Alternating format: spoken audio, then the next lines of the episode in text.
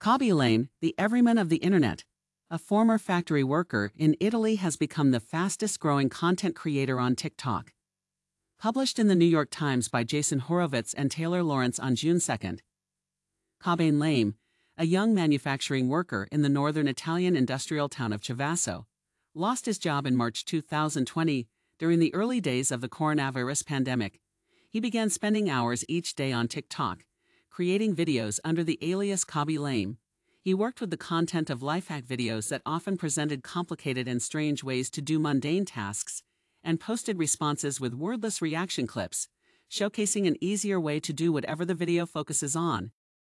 His wordless reactions and expressions have made him an international star with 65 million followers on TikTok. His response video with no words has rocketed him to a world celebrity.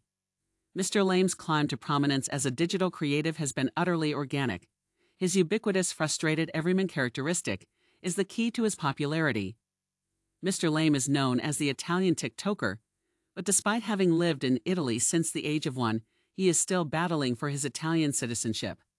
Currently, he is working to gain citizenship and be able to get an American visa. As an immigrant child, he is facing a lot more difficulties, and he hopes that his stardom will push for a change in Italian laws. Mr. Lame's material is largely devoted to his partner and his close knit group of buddies. Many meme pages repost his TikTok videos on Instagram for quick interaction.